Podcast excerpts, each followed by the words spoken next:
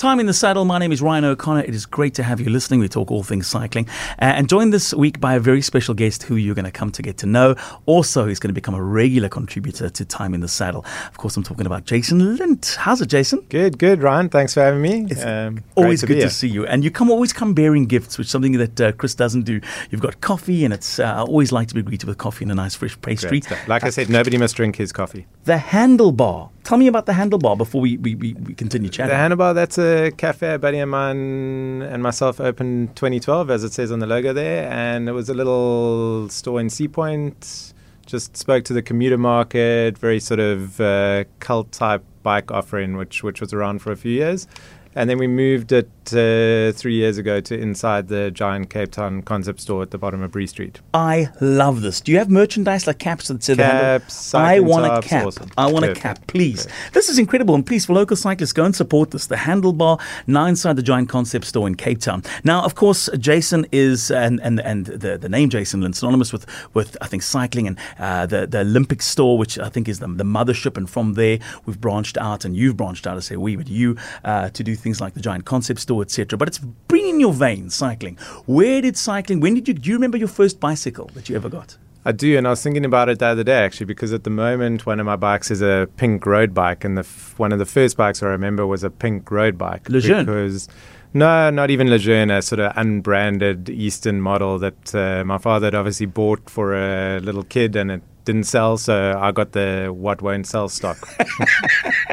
Speaking of it being in the blood, it is. It's in the blood. Cycling's in the blood. You were you were born into a family that had, had a big passion for cycling. Yeah, uh, you, you know, it was my grandfather started it, yeah. or his his brother actually, and, and him eventually. So mm. it's been around since 1936. So it's 80 plus years, and. Uh, back then it, it wasn't the hype of sport that it is today. It yeah. was a bicycle shop and a locksmith, and it was probably the most unglamorous type of uh, store that you could get. But we've we've evolved with the market. Yeah, and you are. I mean, you've Olympic cycles have been around, like you mentioned, for all these years, and you've kept yourself relevant to the marketplace because you need to be in this day and age. Uh, technology and the cycling world changes on a weekly basis. We see uh, what's coming out now, and we'll talk e-bikes and the journey to that. Um, but and then, so uh, you got your first bike, and it was obviously a choice of whether whether I'm going to get involved in the family business. Is cycling for me, uh, or is it something that I'm, uh, you know, I'm not really keen on doing? Were you forced to be involved? In the business, or you, did you find that, hang on, I actually enjoy this? I actually love the lifestyle associated with spending hours out because I love it, the, the breakaway mm, from the hustle mm. and bustle.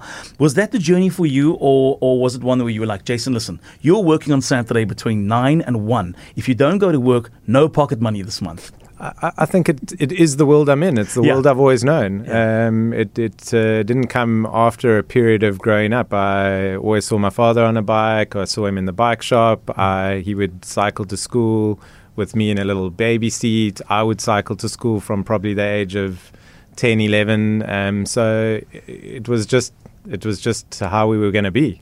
So is dad still involved in the business? Yeah, very much so. He uh, goes to work almost every day still. uh, okay, so we've got the, uh, like I mentioned, Olympic cycles, and then now we've broken away. How long has the Giant Concept store been in town for? Three years. Yeah. And we, you do everything: the road bikes, mountain bikes, e-bikes. Correct. Yeah. So and then that Giant obviously is the biggest bike producer yeah. in the world yeah. almost, and they they do everything. They've got a massive offering. And they were the first. Am I correct in saying this to kind of explore the e-bike um, uh, bike, uh, uh, market segment in terms of big uh, manufacturers to really kind of go, okay, we're going to take it, we, are going to bring some products out that before anybody else was going, we need to jump on this while this is hot. They were kind of, we're going to go with this. Yeah, I think because they, you know, you must remember in Europe, uh, the, the, the big volume tickets are the are the commuter bikes. Sure. So they've always been in that market uh, very strongly. And and you know, for us here, it's a lot more the sport bikes that people use for commuting than necessarily a mm. commuter looking bike.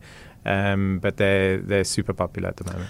I think that what spoiled it for us, and I might be maybe corrected in saying this, was that before e-bikes came out in the scene, somebody somebody decided to bring uh, electronic bikes themselves out to South Africa, and I think a lot of people got wind of the fact that I'm talking about electronic ones where you actually have a little, almost like a um, like a motorbike, where you have a little button that'll actually do all the work for you. You'll press the button. It was some Dutch brand, I forget the name, which is phenomenal for those people who don't want to actually pedal at all. Sure.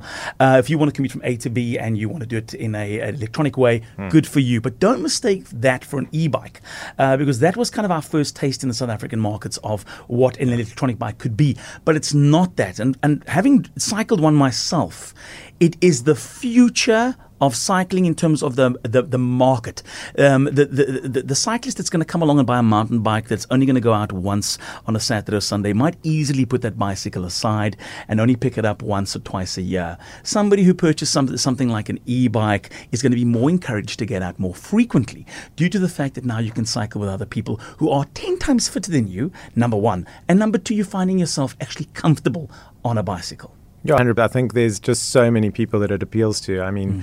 I, am riding one at the moment simply because uh, I have the luxury of hanging out with a lot of people at times more than me. And if I want to be social and keep up with them, that's how I got to do it. Snap. You know, and uh, it just trails access to the road. Mm and it's it's been awesome. How have you dealt with the chirps? Because I get the chirps all the time. Now I know a lot of the people on on the, on the trails.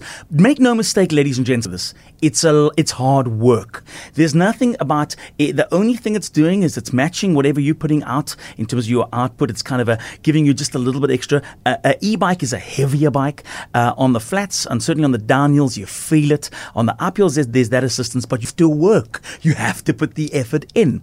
Um, often I get people that stop me on the trails. It used to happen a lot in the beginning where they go, ah, oh, you cheat, or they'll pass some snide comment. Mm. Um, and it's normally people that have never been on one themselves to actually realize uh, the benefits of actually cycling one. So I'd like to just encourage anybody um, who hasn't been on one yet, uh, go and down. We spoke about the Giant Concept Store. You guys have got a bike there. Uh, you can pot around the store in it. They'll put it onto, or maybe onto some rollers for you, just to feel through your legs what it feels like to be on one. Um, and I know, I, I, I, can tell you this without a doubt, that that is the future in terms of socials. Everyone's going to have one in their arsenal two to three uh, year's time from now. So, e bikes aside, um, is that, and that's obviously growing. Mountain biking as a sport has just exploded over the past two, three years. Yeah, you know, I always use the analogy it's like traffic on the road. There's people are buying cars and bikes every year, and there's more out there, and people have to use them, and participation is pretty good. I mean, South Africa as a country has got more mountain bike events than probably anywhere in the world, and definitely more multi-day events than anywhere in the world. You know in the in the season part of the year you can probably have a choice of two different stage races on one weekend. So it's incredible. Family man you are businessman you are uh, cyclist you are. How often a week do you get out to be able to, to, to be on the bike Look, I went through a bad patch recently, but I'm back. I'm back at it. Uh, I actually started on the indoor trainer, just little half an hour sessions, just to get get the the momentum back again, and now I'm back to sort of three, four times a week. So three, awesome. four times a week. That's uh, it's it's admirable. I, you you got to actually commit to do it. You got to say I'm going to get out there, going to do it, and it's a it's a tough call. But once you get into it, it's it's just spectacular. So um, besides those two, let's talk about the rest of the year for you guys. Obviously, some exciting new products this year. Uh, so there's still plenty of this year left. Uh, recently, we had a bike show in Europe, um, kind of celebrating some of the new products that are the kind of sneak peek for 2019 because now's the time people start talking about what's new. Uh, anything from from you guys uh, or some of the supplies that you have in terms of what we can expect for for the, for the next year? I think the last two three years have been a, a lot of development every year. I wasn't mm. expecting to see much major change moving into to 2019. You know, the thing for me is always to look at it. What are the spy picks? What are the guys really in the mm. industry? Because you know, somebody specking a bike, dealing with those brands, they know what's coming in two years' time. Mm. That's uh, under embargo, so it's about getting that little secret info and sure. and uh, knowing what's coming. I think the big thing at the moment is the Shimano XTR. I know you had Mark on the show the other day. Yeah. I didn't listen to the whole episode if you spoke about it, but I mean, you, that's, that's probably the biggest like, hype at the moment. Yeah, yeah. Uh, that's exciting. Okay, then let's um, also just talk uh, uh, about um, uh, buying and in terms of brand new to, to cycling and mountain biking. You guys obviously cover from the very beginning, and we're talking about e-bikes and we're talking about some of the uh, the latest in technology. But there's a starting point for every cyclist. So if I were to walk into, for example, uh, the Giant Concept Store, and I, I, I don't know anything about mountain biking.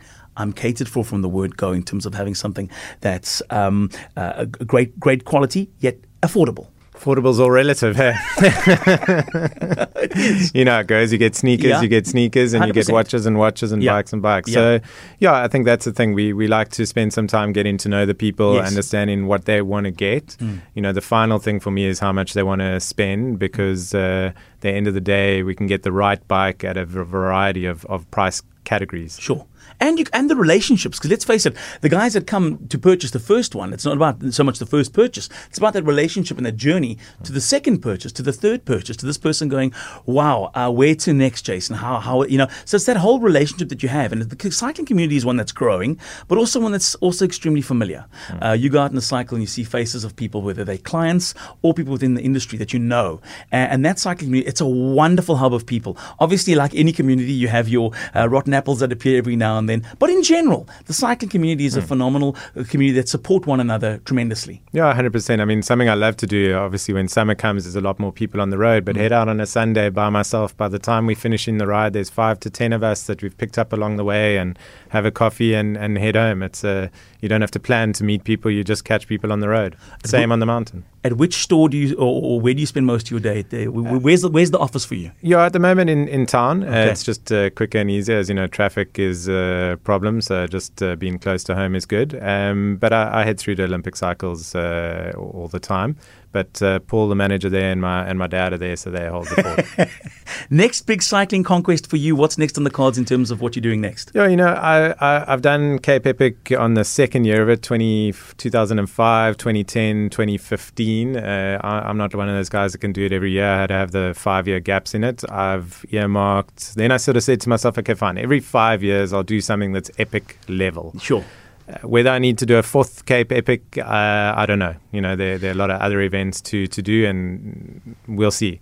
Uh, in the that's that's on the big big hit list. In the short term stuff, there's uh, Piket-Bo-Berg, which is a, an amazing uh, mm. two day event called the U. Incredible trails. They're not open to the public any time of the year except that weekend. So you know, you want to ride something amazing, you go ride there. It's the trail itself is awesome, and then there's that extra bit of the fact you just can't go ride it. Yeah. So that adds that uh, that exclusivity to it. Um, and then uh, Berg & Bush, which is yeah. uh, up uh, up there. I mean, uh, I did that last year for the first time. And it's a history lesson and a bike ride because it's in a very an area where there are a lot of battles in history, and they have an historian take you through stuff. So I more, learned more there than I did in school history over that weekend. Um, so I'll probably go up and do that again in October. And then next year's challenge is some half Ironman just to uh, see if we can do another one. I'm not a not a swimmer, but last time yeah. I came out of the water last, I'd like to be not last. We've got a very competitive um, uh, a friend in the in the, the, the terms of uh, who enjoys getting out there and doing this, and Ryan Richens, who uh, yes. Uh, who just finished one uh, recently, and he's so competitive out there. And if you listen to this, Ryan, we won't go anywhere near you in terms of Ironman or, or the Ironman half because you're just too competitive. For, well, certainly for me. Um, have you been following Tour de France at all? Um, kind of on and off. Like yeah, yeah, I'll have a look at it. Package. I mean, I, I, like to look at it to see if you see any products or bikes that yeah, you think too. are going to come out. It's uh, it's great now that the picture quality is a bit better and you can see, and it's not just like blurry yeah. things on the screen. But don't ask me, don't ask me results and stuff. Thanks. S- speaking of, of the products, I was looking at uh, Geraint Thomas, who's currently in, in yellow. Uh, we're wearing a really old school pair of sunglasses. That's mm. been his traditional pair of glasses. Now that manufacturer has since evolved in terms of the products that they offer. Mm. And I was just having a conversation with somebody the other day about it. As a manufacturer of the latest in sporting eyewear, for example. You want your athletes to be wearing it. And Geraint Thomas wears a signature pair of shades that, that I think go back about three or four seasons. But those are his signature shades. So he's out in a yellow jersey uh, competing, and you're getting so much exposure for a pair of glasses that are no longer on sale. Yeah, I think you know it, it, it's it's funny that you mentioned that because at the moment the endorsements and stuff probably outweigh the superstition. But sure. cyclists and sport people are like so superstitious that you see their mm. Their tops and their vests underneath their cycling top look like something that they wore when they won junior champs at under fifteen. Is that um, superstition? Uh, yeah, superstition, and they keep it on. That's crazy, uh, and that's an interesting to know. That's a very nice insight, and some in, inside information as to how people uh, do become superstitious and tend to wear the same things as a good luck charm. Uh, Thomas currently in yellow. We'll see how things pan out. If you're listening to this in the weekend, we more than likely will have a, a winner already of Le Tour. Uh, Chris Froome hot in his heels, and I don't think we're going to see Chris Froome uh, uh, get yellow. And the simple reason for that is that Tom Dumoulin is too close on the heels of Chris Froome, and uh, he'll be not looking at Geraint Thomas. Tom Dumoulin will be watching Chris Froome with much interest. Because he's so close to Froome. He's 11 seconds off Froome at this stage of the tour with a couple of stages left. And every move that Chris makes, Tom Dumoulin will be there to make sure he's not going anywhere. So all that Chris Froome can do at this stage is basically give it to his teammate Geraint Thomas to say, take it, Welshman, take it. This tour is yours. So uh, we'll watch with interest. Still plenty of action left uh, in the Tour de France in terms of local uh, uh racing events. This coming weekend, the 28th of July, Grootvlei Reformed Church. That's where you'll need to be for your winter warmer sportive. It's the BSSS Winter Sportive. Uh, that's happening out in Gauteng. There's a 72k, there's a 52k, and a 25k ride. Uh, the day after the 29th, we're out at Stonehaven on Vaal and Vanderbijl Park. There's the Powerade to Provinces Road Cycle Challenge. There's a, a 60k or a 40k. It sounds really fun from 9 a.m. in the morning. Uh, there's a website that you can go check out as well, brought to you by Powerade. And, uh, and then we'll talk about uh, the next week when we chat again in a week's time. Uh, our phenomenal guest, Jason Lint, is on social media. Also, not only on social media, but we want people to come pop into the store. Please come and see the new store. It's incredible. I say new, it's been around for a couple of years, but it really is a concept store in terms of some of the coolest things in cycling. Um, phenomenal eye for what cyclists really want to see when they walk into a cycling store. The giant concept store, uh, for those people that know uh, Olympic cycles and have been to, to, to the institution that is, pop on by, always friendly staff. Uh, and for those of you who want to try something new in terms of a nice pastry, something nice, if you've worked hard and you deserve something really good for yourself, go to the handlebar inside uh, the giant concept store. Jason Lint, you're a superstar. How can people get awesome. hold of you, by the way? Thank you. Uh, yeah, give me a buzz at the store if you want. Otherwise, on Instagram, Facebook, look me up, send us a message, send it through to the Giant Cape Town Facebook page. Uh, we'll we'll always get it. Yeah, we're there on the other side of everything. Phenomenal guest, and uh, like I said, ladies and gents, watch the space. Uh, Jason will be back uh, to talk more about cycling. We'll talk more about uh, events that are happening. Uh, we'll also find out a little bit about some of Jason's inner circle in terms of who the, the other guys that are holding back when he's out on a Sunday or Saturday ride. There's also there's that one or two friends that you have when you cycle with that make for great company. Others make for terrible company. We'll find that out from Jason next time he's here. Jason, thanks for stack. Thanks, Ryan.